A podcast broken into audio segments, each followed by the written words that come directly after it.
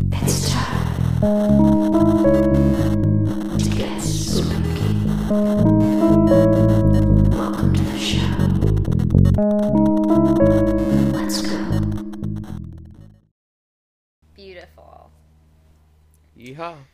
Hello, and welcome back to the Spooky Scary Podcast. My name is Kath. And my name is Chris, and we are back after our small little break, because I guess we technically had a little bit of a break.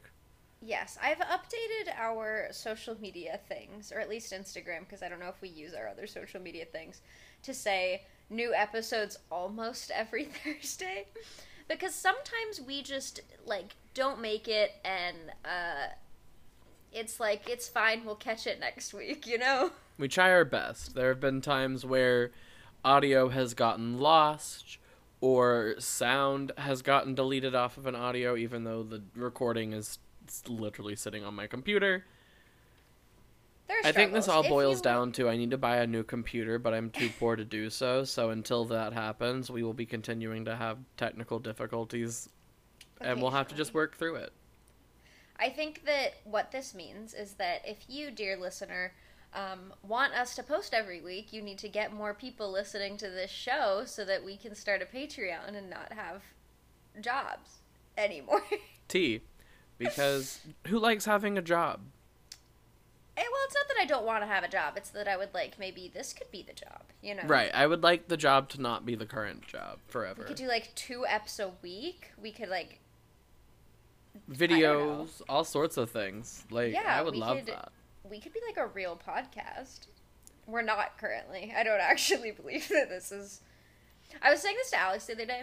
Whenever we like make an episode, like I'm aware, technically speaking, that it is being uploaded to the internet, but it doesn't really feel like it. Like it just feels like we're like, um, okay, we just had a conversation, and now that conversation is in the universe, and People I don't listen think to about it, but people they won't. listening to it.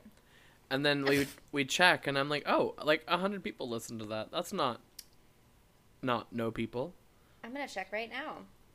We currently have 5,424 plays of all time, and our estimated audience is about 100 people.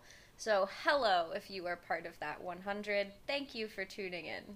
We Thank you for sticking through all of the silence periods, regardless of how long they may be, whether they be a week and a half or nine and a half months. You know, would like sometimes a global pandemic happens. Sometimes, yes. I would like to specifically give a shout out to our 3% non binary audience, you, the real OGs, and We appreciate you. you. we love a they, them. And we are back. For the record, though. I am a they, them. I'm allowed to make that joke.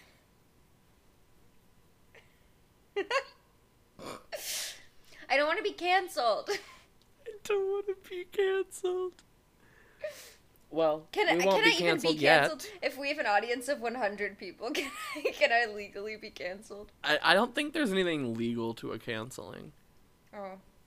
but I do I do think it requires some sort of following. No, it is legal. You go to Twitter court. No, you just get put in Twitter jail. You're right. There's no trial. You're just banned. Don't put me in Twitter jail, guys. don't worry, we don't even have a Twitter jail to go. We don't have a Twitter to go to jail. You're right. I mean, we have a Twitter, but I don't know the login information. Neither do I. So it's there. If you want to find it, maybe we'll find the login information at some point. first person to it. first person to uh hit us up about our Twitter legally we have to give you the login info. No, first person who's able to hack into our Twitter account can just keep it. You're in charge of our Twitter. If you decide to hack into our Twitter account, DM us and you'll be our social media manager. DM us from our Twitter account. But on that note, we are not talking about Twitter and DMs this entire time. We're talking about something far, far worse. Worse. Really bad time. Um so I'm going first, right? Yes.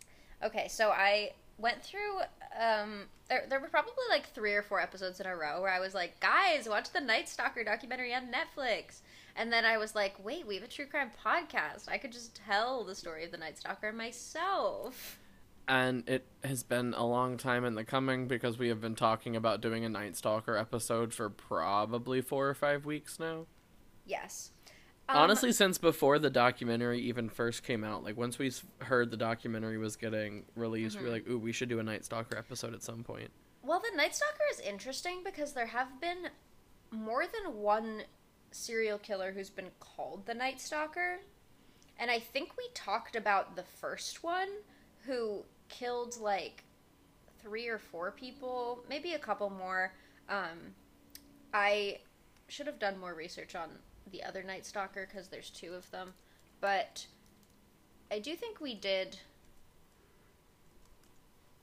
Um, like maybe i'm making this up maybe there wasn't a second night stalker I was like, I, I don't, I can't think of one, but didn't he there was like a serial killer who strangled people that's the Hillside Strangler, hun. the hillside strangler there were two of those though right There were two people involved, I believe. oh i thought there was a thing where there was like a serial killer and then there was like another serial killer who was like a copycat and they both went by the same name Bro, I don't know. There's so many serial killers, and we've covered so many serial killers that my brain just kind of jumbles up all of their information together, and I'm not sure what will come out and if it's true or not at this point. whenever I start talking and I realize I don't know what the fuck I'm talking about, I get nervous that Nikki from our Apple reviews is gonna come yell at me for not knowing my information. We try our best to be highly informed, but then we're stupid and go on rants about things that we didn't plan to talk about beforehand, I live and in just kind of pull information out of our ass. Okay, let's talk about something that I do know about because I did copious amounts of research about it. The Night Stalker. Beautiful. I shall sit So- back, shut up, and listen. Love that. No, I don't. You can talk. well, I've noticed that I go on a lot more tangents than you do. So, if the audience hates me, I deeply apologize. But also, I like, just get just so, like. Absorbed by the story that I'm just like, ah, ah, ah, ah. My brain has no possible room to, like, think about anything else besides what's going on.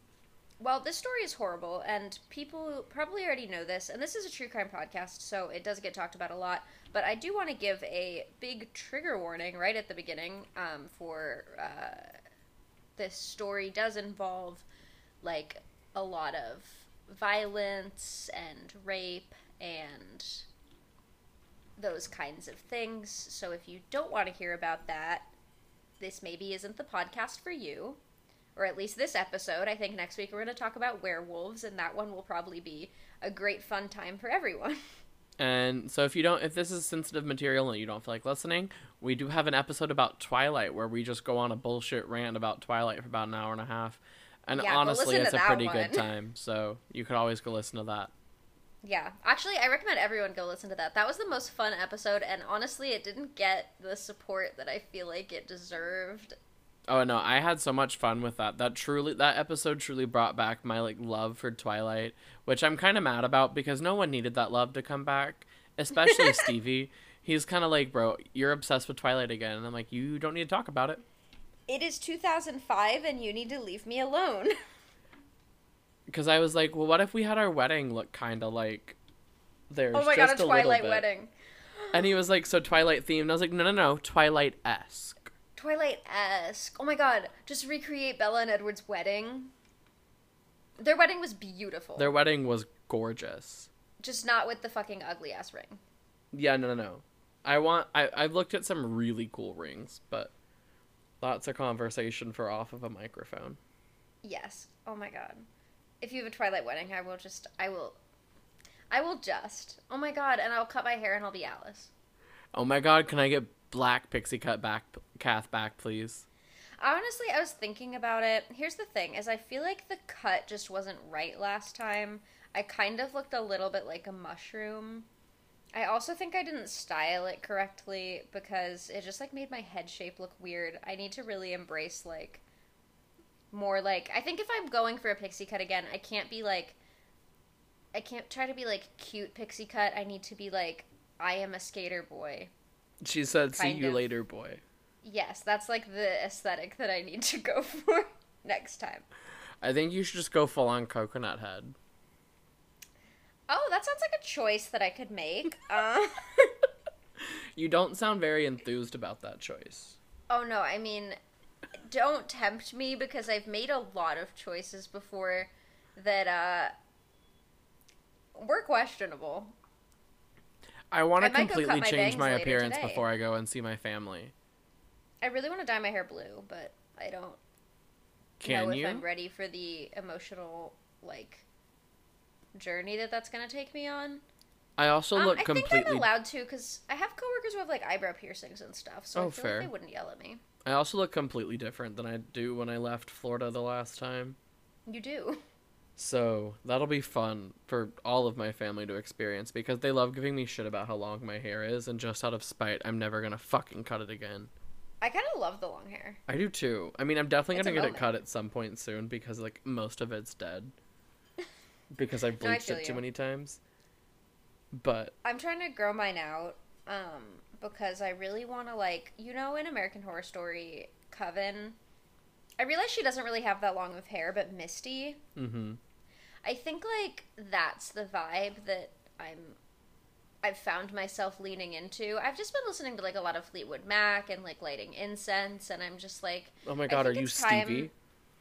I think it's time to become like a, just a bayou witch, you know. And so I'm growing my hair out. I'm gonna like start putting little fucking braids in it and shit, wearing flowy dresses, and then also somehow on top of that, we're also gonna have the skater boy aesthetic. I don't know how the two are gonna commingle, but we'll figure it out. I think it'd be an interesting uh, clash of design.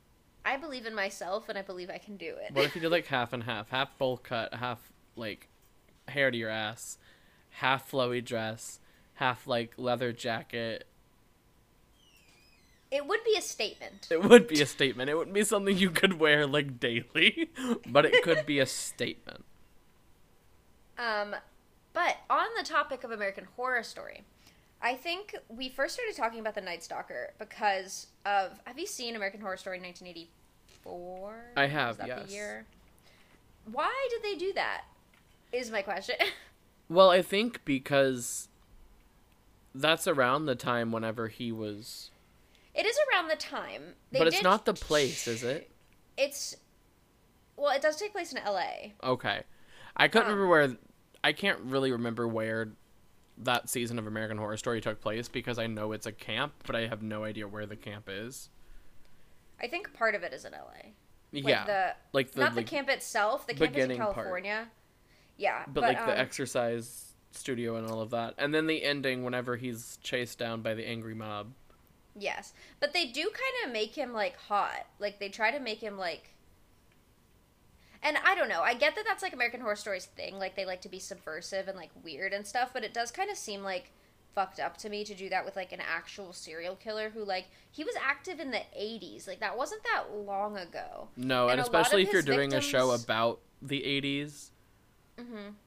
it just and to make him like sexualized because like the thing is the actor doesn't look that far off from like actual Richard Ramirez. Like they did good, Yeah. Mm-hmm. a good job casting him, but they over sexualized him.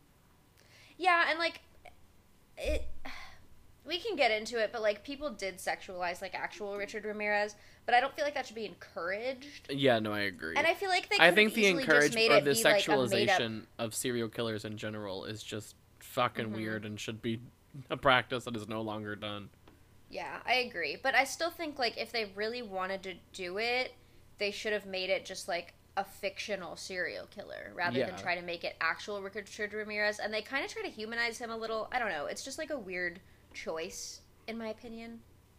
I agree. And like they, he is like a bad guy at the end, but it's weird and it's also false because he like in the end he's dead. mm-hmm. He didn't die in the 80s, Richard No. Ramirez. Which we'll get to. Um, so here's the story of the actual Richard Ramirez. Um, so this place, as I said, or the story, as I said, takes place in Los Angeles. It was in the summer of 1984, where the residents of LA were living in fear of the serial killer known as the Night Stalker, who was on the loose. Um, and the Night Stalker was really terrifying to a lot of people because they couldn't really identify his like MO. You know how serial killers kind of kill the same type of people in the same type of way normally. Mm-hmm. He didn't really seem to specifically target one group of people. Like it he had like some patterns that he did, but it, it there wasn't just one pattern. There were like multiple patterns that we'll get into. Um, but it, it seemed like he had a very like wide range of types of victims and methods of killing and different crimes that he liked to commit. But let's get into who the actual man was. Um, Richard Ramirez, as we said, was born on February 29th, 1960. He is a loop a a loop a leap year child. He A is a leap year child. um, and he was raised in El Paso, Texas.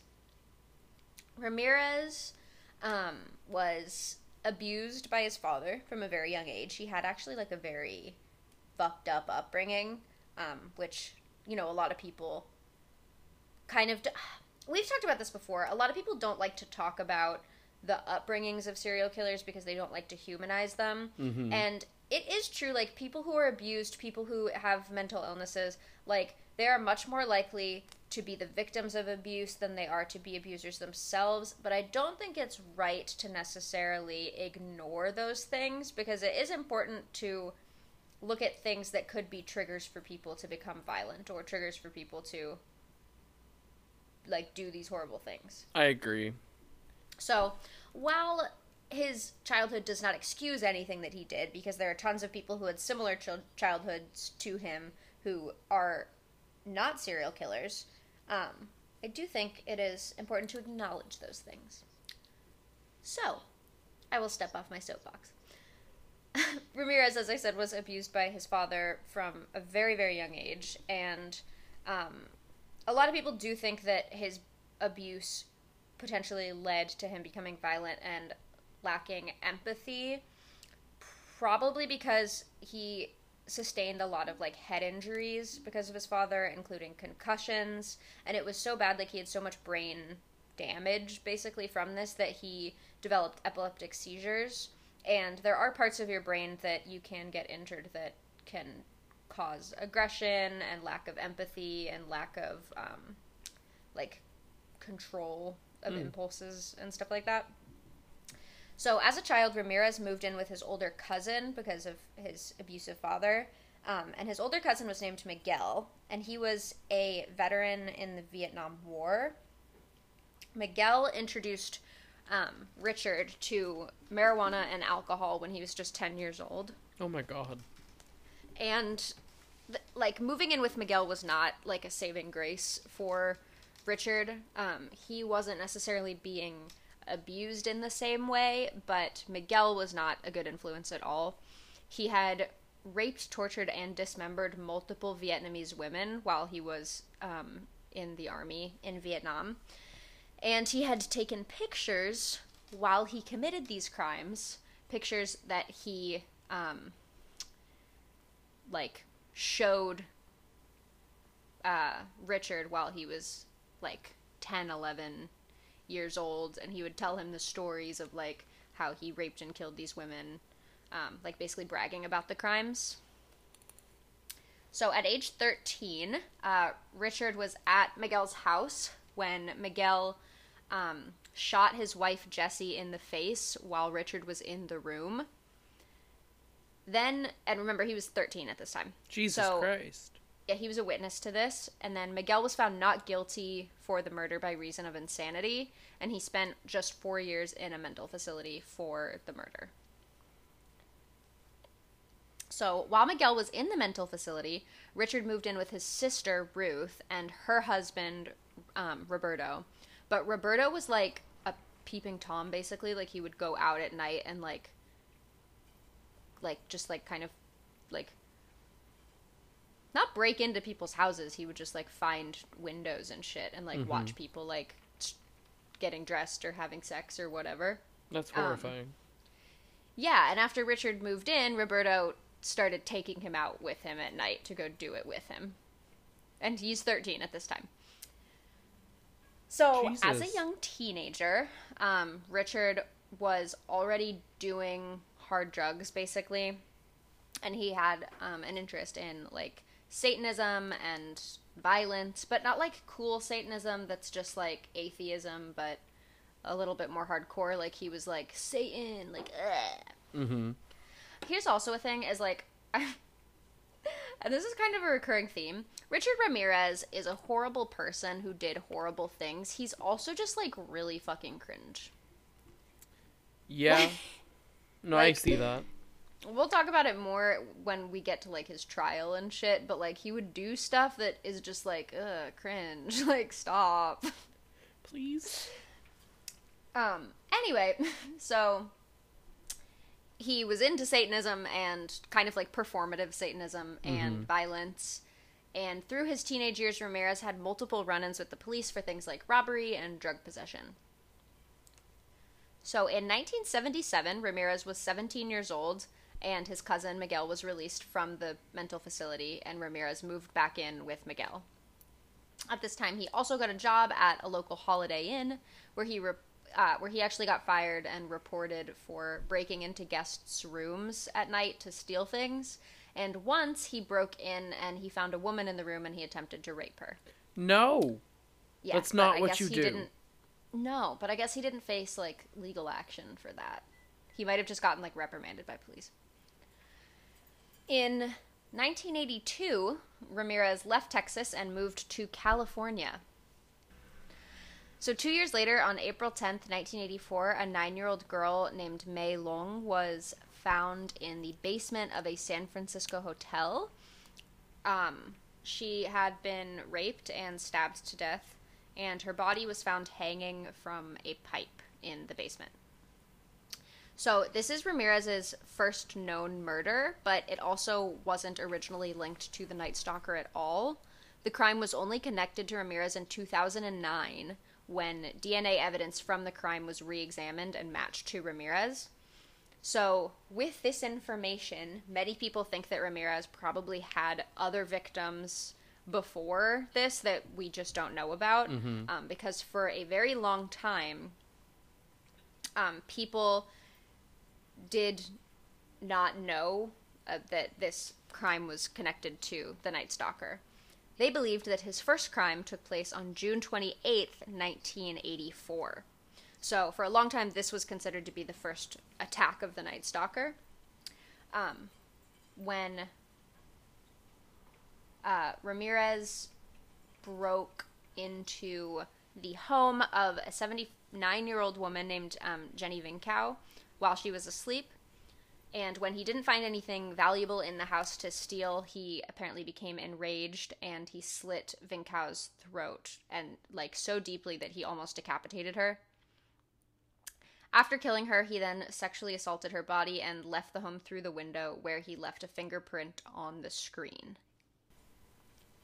As far as we know, um, he actually didn't strike again. Again, as far as we know, because there probably are a lot of crimes that he committed that we don't know that he committed. Um, but the next crime that we are aware of took place the following spring on March 17th, 1985. So, um, uh, there was a 22 year old girl named Maria Hernandez who arrived at her home in Rosemead, California, and she opened the garage. And then she heard a noise behind her, and she saw a man standing outside. The man then pulled out a gun and shot at her, but Maria covered her face with her hands, and she was holding her keys. And by literally the grace of God, the bullet ricocheted off her keys rather than going into her face. Oh my god. So it still like knocked her to the ground and caused some injuries. Um, but she fell to the ground. Ramirez then kind of kicked her body out of the way into the garage and proceeded to go through the garage into um, the house. Once he, so there was like a garage door that went into the house. Once he had left the garage and went inside, Maria got up and booked it, basically. Ramirez then entered the house where Maria's roommate, who was 34 year old Dayle Yoshie Okazaki, was in the kitchen. And she had heard the gunshot outside and was hiding behind the um, kitchen counter. But then when she didn't hear anything and she thought that he had maybe left, she kind of peeked her head over the counter um, where she found that Ramirez was basically waiting for her to pop up, and then he shot her in the head. So while she was running away, Maria heard that second gun- gunshot and turned around because she hadn't realized that her roommate was home. So she ran back to her house. So she ran back to the house and she assumed that Ramirez would be leaving through the garage, so she started to go through the front door. But he had also tried to exit through the front door, so they like literally ran into each other as he was leaving the scene and she was approaching the scene. Maria said that he seemed like very startled that she was alive. Um, so she just put her hands up and said, like, you already shot me once. Do you have to do it again? And when she said that, she says that Ramirez basically just laughed and then walked away. I kind of hate so that's yeah, like he was just like, good one, bye. like I guess that was his energy. He didn't say anything, but um, that same night, so only 40 minutes later, so uh, basically he leaves, does not shoot Maria. She goes inside, sees her roommate is dead, calls the police. He goes to Monterey Park, where he stopped a 30 year old woman named Tsai-Lian, um, also known as Veronica, and her last name is Yu. And she was driving down the street, basically, and he pulled her out of her car and then shot her twice before running off. So earlier I said that like he doesn't really have a MO and like he kind of doesn't, but I did say that he has like a series of patterns that I noticed. So like one of those things is that it seems like he was attacking a lot of Asian women, but that's not like his only I guess demographic that he attacks. Like there's also all these other demographics. Mhm. Um but yeah, that is something that I noticed is that his first couple killings especially were all like Asian women who were like younger, like 20s and 30s. So, anyway, the police visited Maria Hernandez in the hospital to draw a sketch of the man that she saw. And the police also noticed that these same types of bullets were used in the Monterey Park shooting as the Rosemead shooting. Mm-hmm.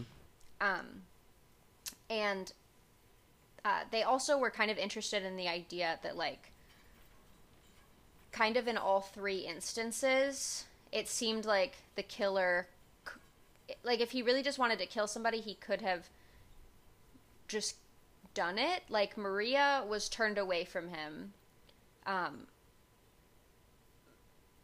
Dayle was behind the counter and Veronica was in her car. So he could and he had a gun, so he could have just shot, but he waited for a situation where they were like looking at him Mm-hmm. to attack. So that was also something that they noticed that was like a commonality, but they didn't connect that all of these three things were committed by the same person. Anyway, so March 27th, 1985, Ramirez went back to a home that he had already burglarized in his past.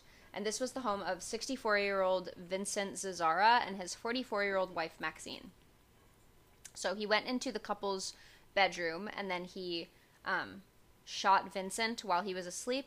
When Maxine woke up after hearing the bullets, Ramirez then um, beat and restrained her before searching the home for valuables. He then returned after he had collected the stuff he wanted to steal. He sexually assaulted her, shot her three times, stabbed her, and then gouged her eyes out. And then he left her eyes in one of her jewelry boxes. That just Yeah, got I didn't. I didn't want to say that sentence out loud. so much worse. Yeah. So quickly. yeah. But also, all I can think about is Twilight. in what context? Well, the weird Russian people who come to want to fight the Volturi talk about how they want to gouge Aro's eyes out. Oh. I need to read the books again. I do not remember that. Yeah. Bro, I'm literally like in the thick of it right now. I just got to the quote unquote fight scene We love a Russian vampire. because I Um. genuinely forgot everything the fight scene entailed. I feel like the fight does the fight scene entail anything? My memory of it is literally that they all gather in a clearing and then they're just like, are bad," and then they walk away. Well, so Garrett does this whole big revolutionary speech thing where he's like, they aren't here to listen to the truth, they're here to kill us. So either you can mm-hmm. be a part of that or you can fight with us or you can leave. But if you leave, just mm-hmm. know once they kill us, they have to you too, beach. And Aro Yeah. was like, that's not true. and everyone's like, but Is is he Mickey though." Mouse? He is Mickey Mouse. Love that. Um, and then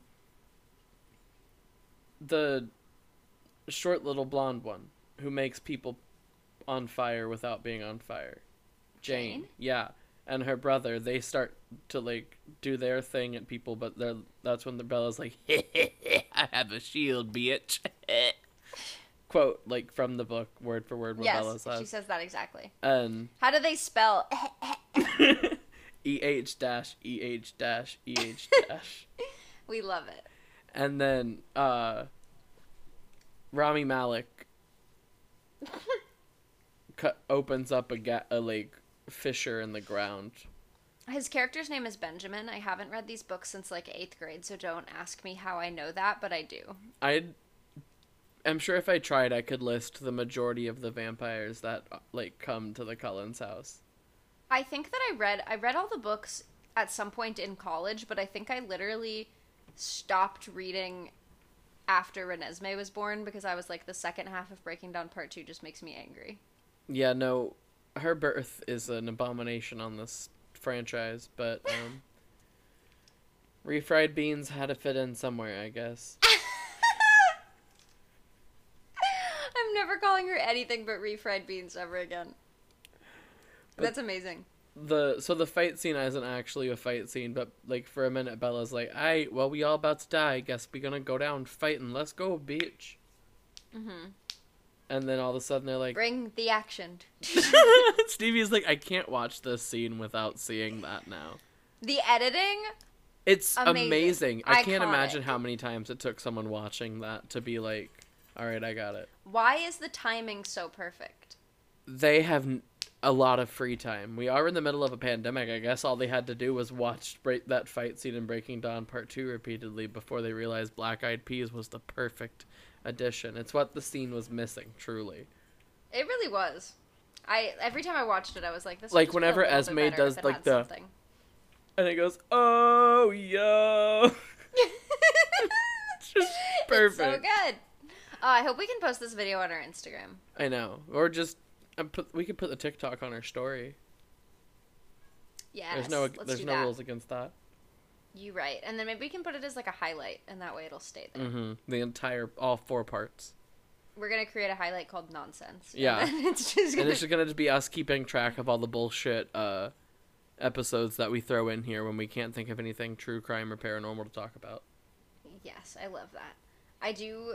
Um, I guess I have to return to talking about the sad stuff now. Yeah, I apologize for taking up time with the Twilight stuff, but it, I felt it was important to talk about again because we didn't have enough of it two weeks ago. Yes, exactly. Mm, my phone keeps Um, falling. So, yes, uh, eyes in the jewelry box. Mm-hmm. He just did that, I guess. Bad time. Bad, very bad time. Um, so this is kind of the start of another one of his, uh, like MOs. So it's the start of something that- new. No, stop that. That was bad. It was bad when you thought about it, and it was bad when you said it. I did debate it for a half second. I was like, I'm not gonna say it. And I was like, No, you're not. You're gonna fucking say it. So I said that he was kind of. It seemed like his target demographic was like, like Asian women. hmm But then he kind of starts this new thing of breaking into the homes of older couples, killing the husband in his sleep, and then raping and then killing the wife. Well, that's not very nice. So that is a like a secondary thing that he just starts doing. And then he has more weird like patterns that he also has. So he's he's literally like five serial killers in one. No wonder he was so hard to catch. Yeah. So after he did his thing with the eyes, He then left through the window and he left bullets at the scene and a shoe print in their flower bed. I for some reason pictured when you said flower bed just a like pile of like baking flour on the floor that he stepped in and I don't know why. I was like, how would he have had access to their flour? Like, what was? Did he make bread real quick first? I love the idea that he himself was like, "This'll show him," and then poured flour all over their floor, and then made the choice to step in it. Mm-hmm. He's like, I'ma just No. leave him a little, little, little teaser.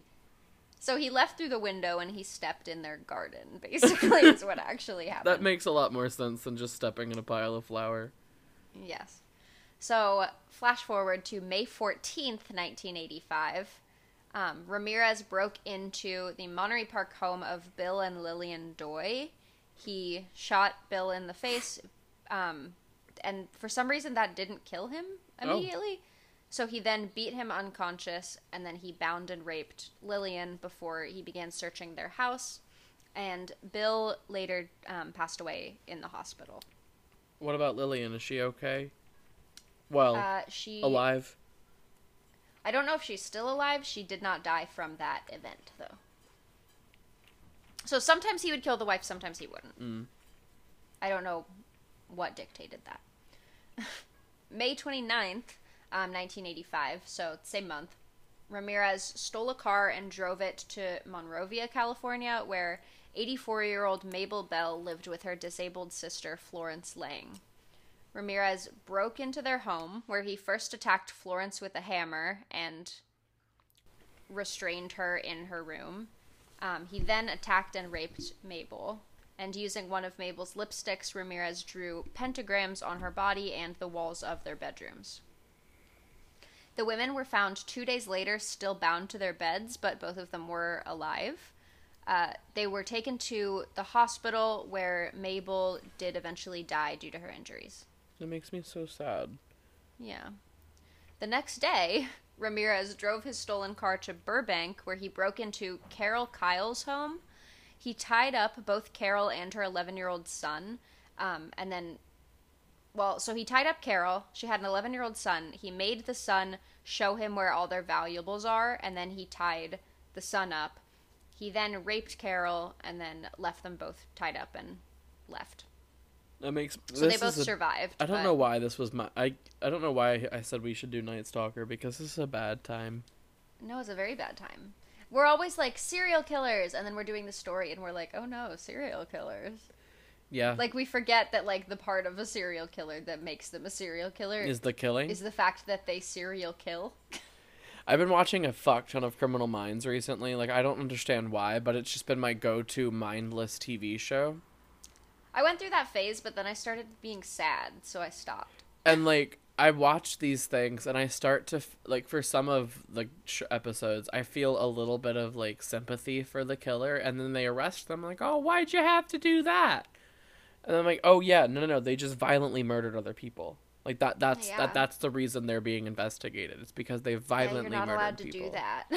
you're not allowed to kill people. regardless of how sad you are about your girlfriend leaving you Mm-hmm. Was that the Frankie Muniz one? oh my god there's a Frankie Muniz one I don't think I've gotten oh my to God, that one yet. It's. I think it's in like season two or three. Oh, then I have. It's N- I amazing. did not watch. I started watching it like season six. Oh, I had to start and watch watching when the Muniz quality was like tolerable.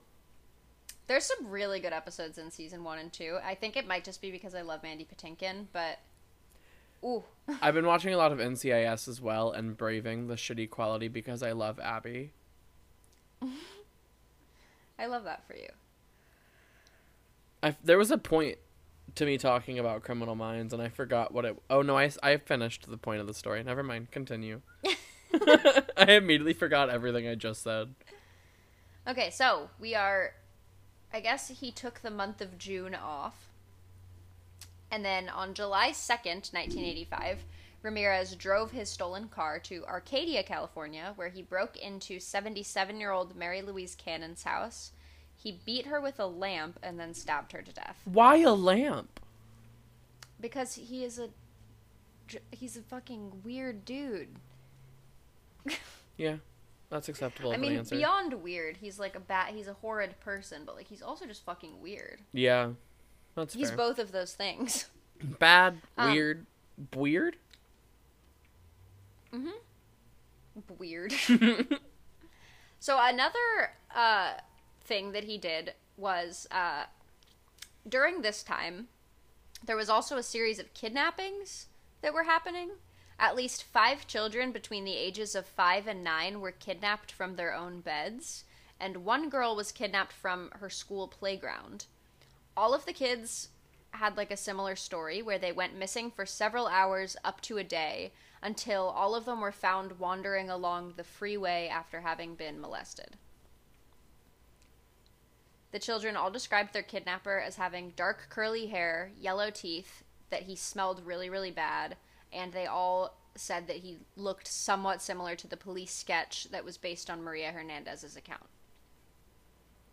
So a lot of people at the time, like, were basically laughing at the idea that all of these attacks were committed by one man because they like didn't really have much in common. Like mm-hmm. he was like had this like very similar MO with like breaking into older couples' houses, killing one mate like sometimes he would let people live randomly, like then he was kidnapping children and then sometimes he was just like shooting people in broad daylight. He was like using guns, knives, blunt objects, lamps. That random time he gouged someone's eyes out like normally when there's a serial killer they have like a pattern and they do that same thing over and over again with like slight variations maybe. But this guy it like do, like apparently he will kill anyone anyway anyhow and also maybe he'll kidnap some children in the process. Jesus Christ. yeah so people were like no it's not one dude. Like th- these crimes are not connected.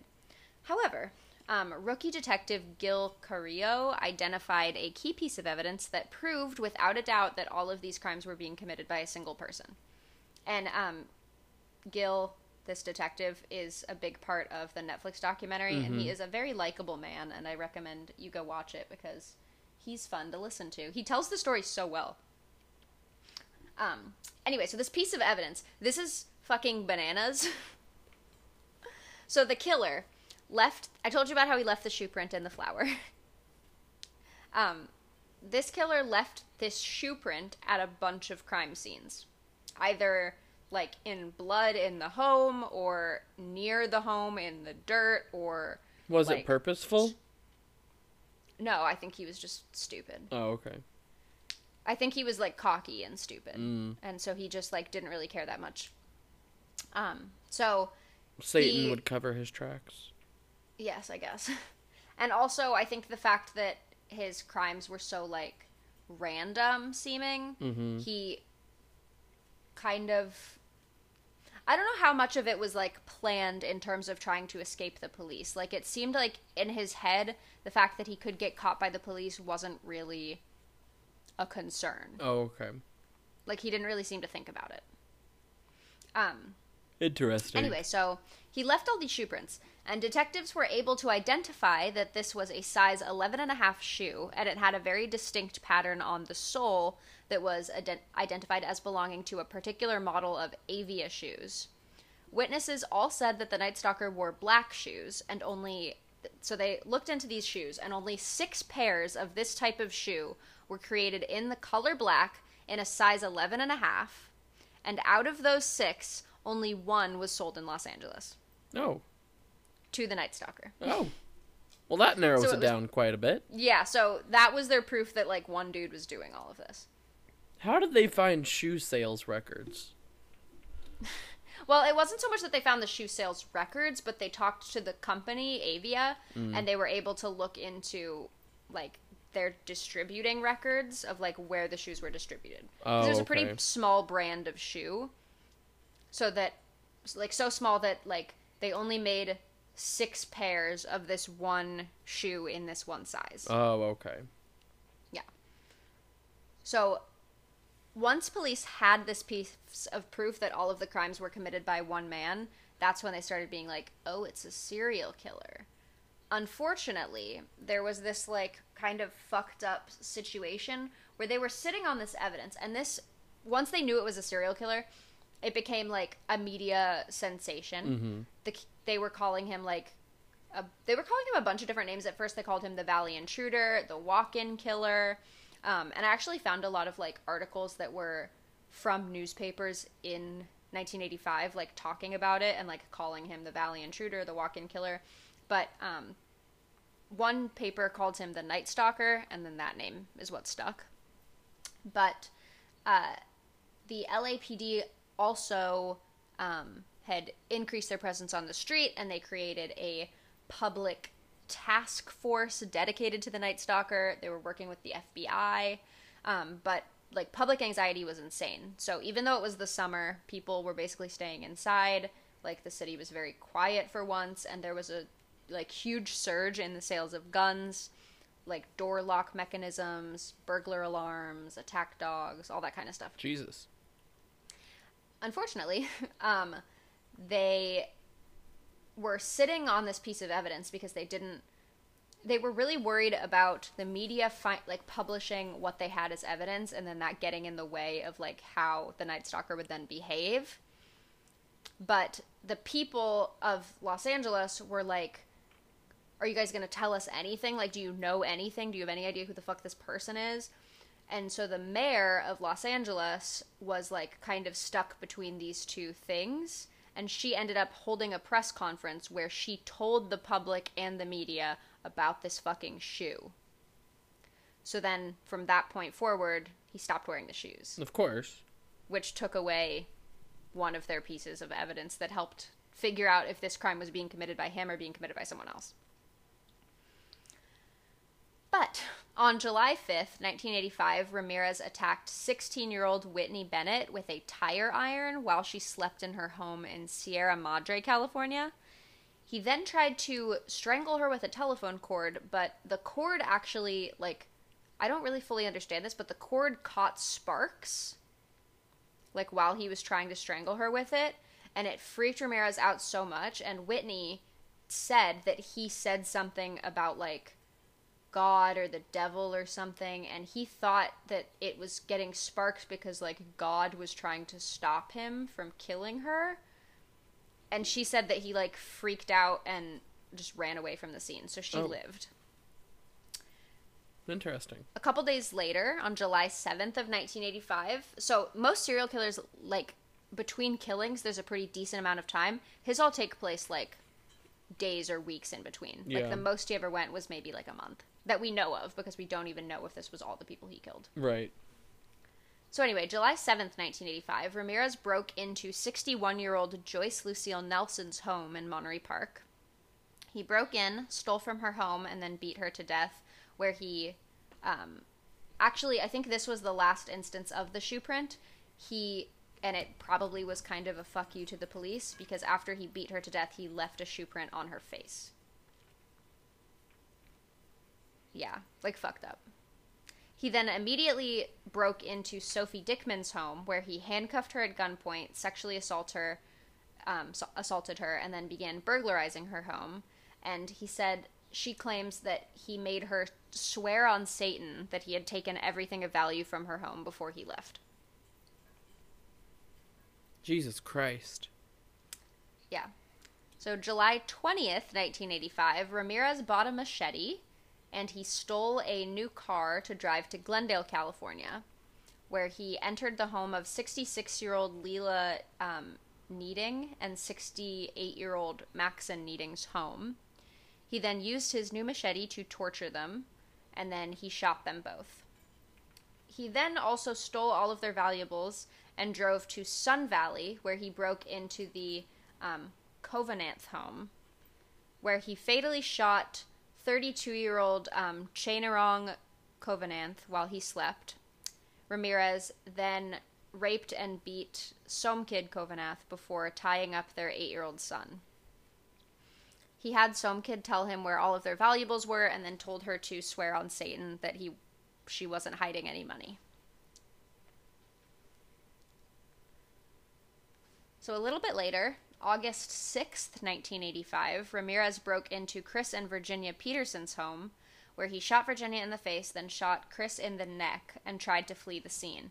However, Chris is apparently a goddamn superhero, and despite just being shot in the neck, he managed to survive and tried to like tackle Ramirez and stop him from leaving, but Ramirez was able to escape. But both Chris and Virginia did survive the attack.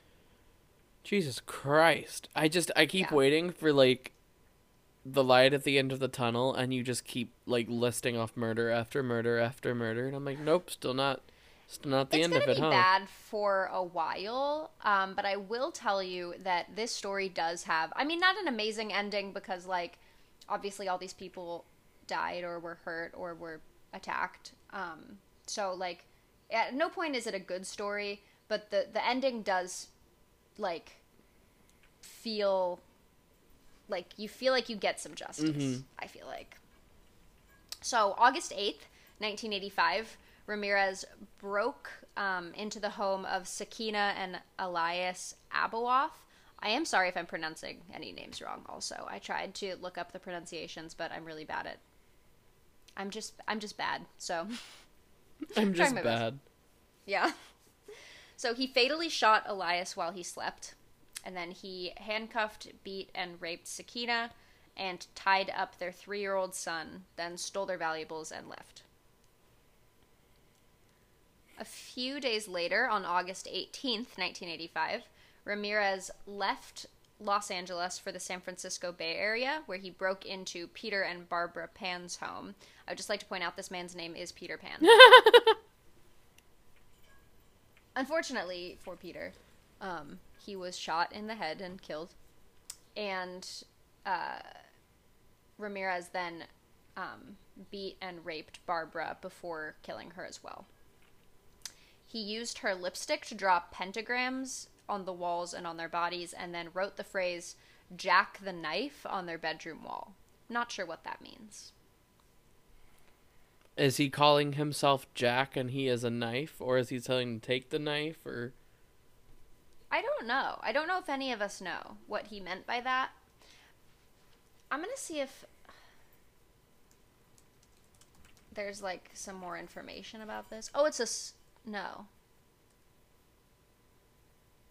There's a song by Bobby Darin called Mac the Knife. Hmm.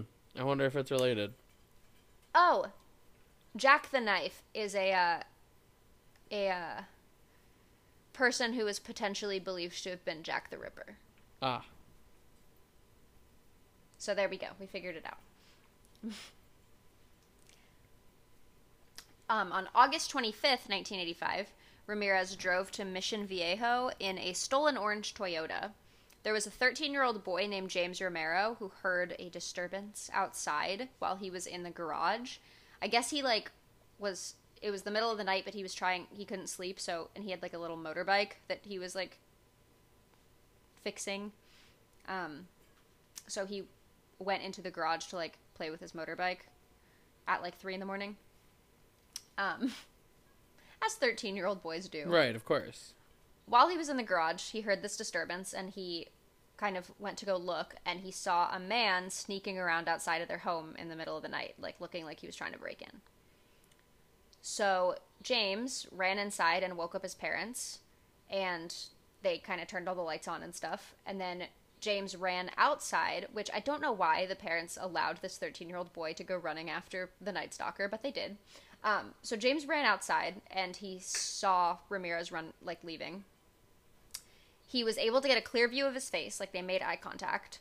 He also got the make and model of the car and a partial license plate. So they called the police and gave them this information. Ramirez left the Romero's home, drove like a mile and a half away, where he broke into the home of Bill Carnes and Inez Erickson. He shot Carnes three times in the head and tortured Erickson, telling her that he was the Night Stalker and forcing her to um, swear herself to Satan while he raped her. No. As he, he he's a psycho. As he left, he told her, "Tell them the Night Stalker was here." After finding out about the murder of Bill Carnes and the attack on um, Inez Erickson, the police went to the Romero home, even though it was like three, four in the morning, because so they got this call that like there was a guy trying to break into our house. Here's the information we have about them, and then a little bit later, they found out that a mile and a half away, this attack happened. So the police went to the home to get more information about what they had seen. Mm-hmm. Inez Erickson also gave officials a description of Ramirez, and with James Romero's help, um, police were able to find the stolen car in LA. The car had been thoroughly cleaned out before it was abandoned, but the police were able to find a single full fingerprint in the back that was a match to Richard Ramirez. The police then found one of Richard's old mugshots because he had been arrested multiple times before for like drug possession and burglary and stuff like that. Mm-hmm. So they were able to find the mugshot via the fingerprint. Um, and this is some crazy shit. They had like so it was 1985, so they didn't have like a great computer system or anything, but they had a computer system that had the fingerprints and mugshots of criminals only who were born 1960 and after. Richard Ramirez was born February of 1960. Mm. So if he had born been born 2 months earlier, he wouldn't have been in that system Jesus. and they wouldn't have found him through this fingerprint. That's some Love fucking like dumb luck right there. For real. So Richard lived this like very transient lifestyle at this time. He basically spent all of his time traveling around California in stolen vehicles and killing people. So police, even though they knew who he was, they had no way of locating him. Mm-hmm. And as I said, the police were trying a lot to like be very secretive about the case. They would like th- this whole time they were paying off reporters not to publish details about the case. They were trying really hard not to give anybody any information because they were scared that if the Night Stalker had intel, that it would make it harder for them to catch him. However, at this point, they decided that the rate at which he killed people, like waiting, would just mean that more people were to die. So they they were like, we can't fucking find him. So they just released his name and picture to the public. At this time, Ramirez had coincidentally decided to go visit his brother in Tucson, Arizona. So he returned to LA on August 30th, 1985, on a bus, completely unaware of the fact that his name and face were being broadcast all over LA. When he got off the bus on August 31st, Ramirez went to a liquor store. A bunch of witnesses report that Ramirez basically walked in, picked up a newspaper where his face was on the front page, stared at it in shock for like a second before just like booking it out of the store. Ramirez immediately, upon leaving that liquor store, tried to steal a woman's car, but there were onlookers who pulled him off of her and the car. He was unfortunately able to escape, and he ran into a neighbor, um, a neighborhood in East LA, where he attempted to steal another car on Hubbard Street. So he first attempted to steal a vintage Mustang, but he somehow the like guy who owned this Mustang was like trying to stop him and he ended up driving it into the owner's house. He then jumped out of the car and ran like to the next house over where he tried to steal another car. So this is literally just like a manic like they know it's me, fuck, I got to get out of here kind of Yeah. thing that's happening.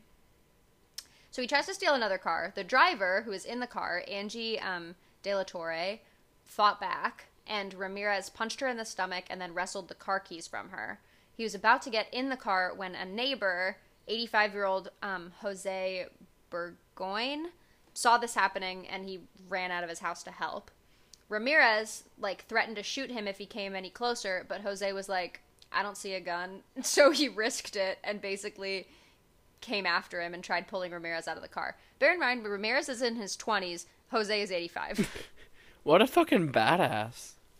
By this point, he's tried to steal like three cars. He's punched people in the face. He drove a car into someone's house. There's a bunch of onlookers. People are running out of their homes.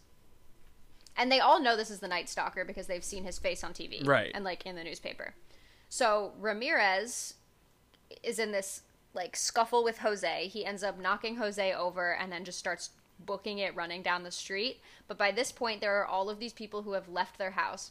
And this is like a Latino community, so it's like all of these just like dudes who are like not like Ramirez obviously, but like he's Latino and they're all Latino and it's a Latino community and um the videos that there's like news videos of not this specifically happening but like a bit later after once the media came and it's like amazing like the sense of community that's there is crazy but basically a large group of members of the community just chased him down the street. He tried like climbing a fence to get away from him and they like pulled him down. Somebody had like a metal pipe that they like were beating him with to try to get him to stop. They eventually just like pinned him down and they kept him there until the police showed up. So something about like the fact that he terrorized LA and then just this like community of people living on the street in East LA or the people who brought him down is like Mm-hmm. So such a good poetic, ending to the story, I feel like. It's a very poetic And that's what I mean about it. like Yeah. It's so good. Um, but anyway, July 22nd, 1988, about three years later, jury selection began for Ramirez's trial. At his first appearance, and this is what I say when I mean he's fucking cringy, Ramirez showed the camera that he had drawn pentagrams on the palms of his hand, and they like asked him if he wanted to say anything, and he like yelled "Hail Satan" into the microphone, and then he like looked so fucking proud of himself because he's a little cringe lord. I remember those pictures. He's literally like he's like so embarrassing. Like I mean like he's a horrible person and he killed people and raped people and he's awful, but also like he's trying so hard to be edgy it like makes me want to die. Yeah, no, it's um, not good. Yeah. This is some crazy shit. August 14th, 1988, Ramirez's trial is supposed to happen, but it ends up getting delayed because one of the jurors didn't show up. The juror, who is named Phyllis Singletary, is later found shot dead and killed in her apartment. So, for like a while, people were like, oh my god, is he somehow behind this? Like, does he have like people? But it was later determined that her boyfriend actually killed her and then he committed suicide. So it was unrelated, but Jesus. it is just like a crazy also thing that happened. So on September 20th, 1989, Ramirez was convicted on 13 counts of murder, 5 attempted murders, 11 sexual assaults, and 14 burglaries. And he was sentenced to death. When asked by reporters how he felt about getting the death sentence, Ramirez said, quote, "So what? It comes with the territory. I'll see you in Disneyland." I don't fucking know. I think he was trying to like make a joke about like you know when they're like you just won the Super Bowl what are you gonna do now I'm going to Disney World maybe he was trying to like do that kind of thing hmm I think uh, he also often performed for the cameras throughout his trial like yelling about Satan like purposefully making like inflammatory comments to show that he had no remorse. He was like making like rock on signs with his hands like to the cameras. Um, he would like he played up this whole thing of like being animalistic where he would like bare his teeth and stuff like that. Um, so there was kind of this whole media circus. There was also this whole thing where like girls thought he was cute for some fucking reason. So they would like send him love letters and like naked pictures and he had like a little fan club. All of that to say on june 7th 2013 ramirez died at age 53 of cancer while awaiting his execution and that is the story of the night stalker That was a fucking roller coaster of a time. Like I knew most of this information from like other documentaries and podcasts and stuff I listened to, but like hearing it again still doesn't make it any any better.